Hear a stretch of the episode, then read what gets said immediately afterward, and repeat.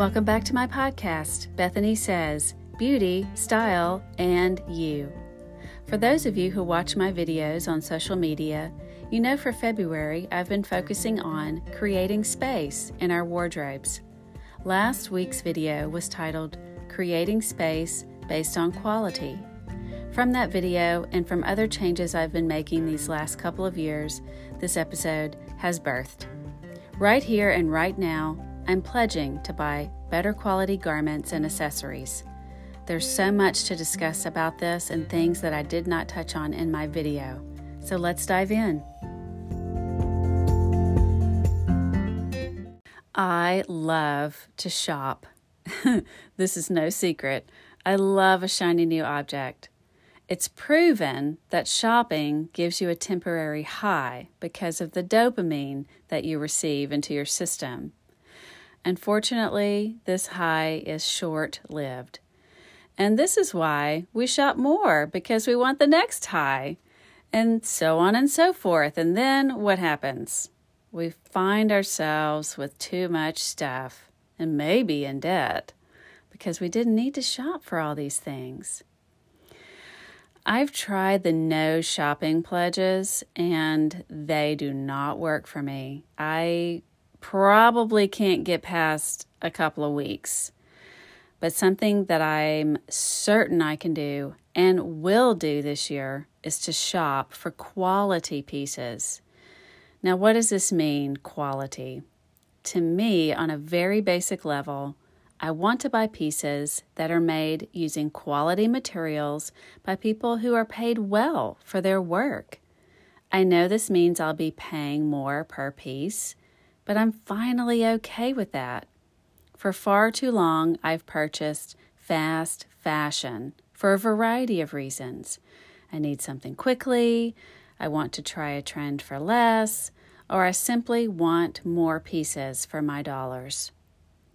The fashion industry, sadly, is dirty. We have factories around the world that are polluting the environment, and many of these factories exploit our poor who are not being paid enough to provide for their families.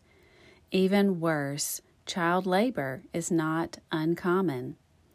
How can I ever buy a $12 t shirt proclaiming what a good deal it was when I know deep down that that t shirt represents a very bad deal for a fellow human being?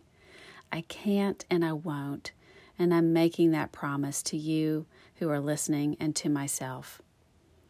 As I shared in my video last week, I've been reading the book Fashionopolis by Dana Thomas. This book pushed me over the edge to make my quality pledge. Miss Thomas is a fantastic journalist who traveled the globe to recount the abuses within the industry and to also share some of the wonderful designers and companies who are turning things around. Today, the clothing industry churns out 80 billion garments a year and employs every sixth person on earth. With 7.8 billion people on this planet, most of whom don't have the luxury of walking into a store and buying clothing, much less having immediate access to a store or to fashion. Why are we making 80 billion garments? Gosh, it's monstrous and it has to stop.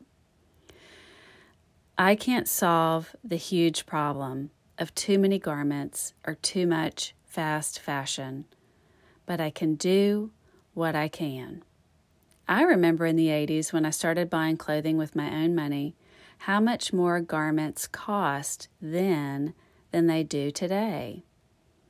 And I've asked myself in recent years how could it be that clothing prices have fallen while the price of everything else has risen?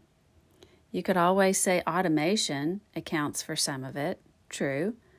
But all along, I knew the larger piece of the puzzle is the person who made that, quote, good deal garment is not making a living wage.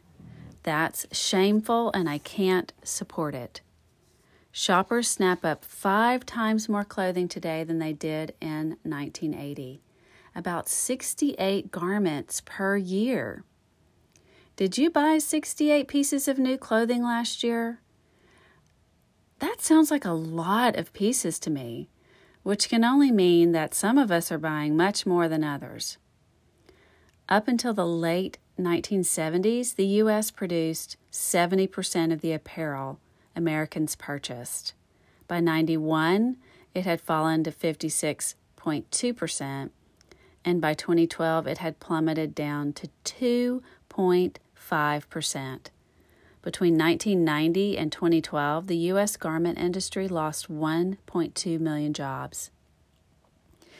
Fashion companies here and around the world realized that they could get the garment made for less by going overseas to Latin America, Asia, and other countries who pay their garment workers much less, and sadly, many of whom work very long hours in dangerous and difficult conditions.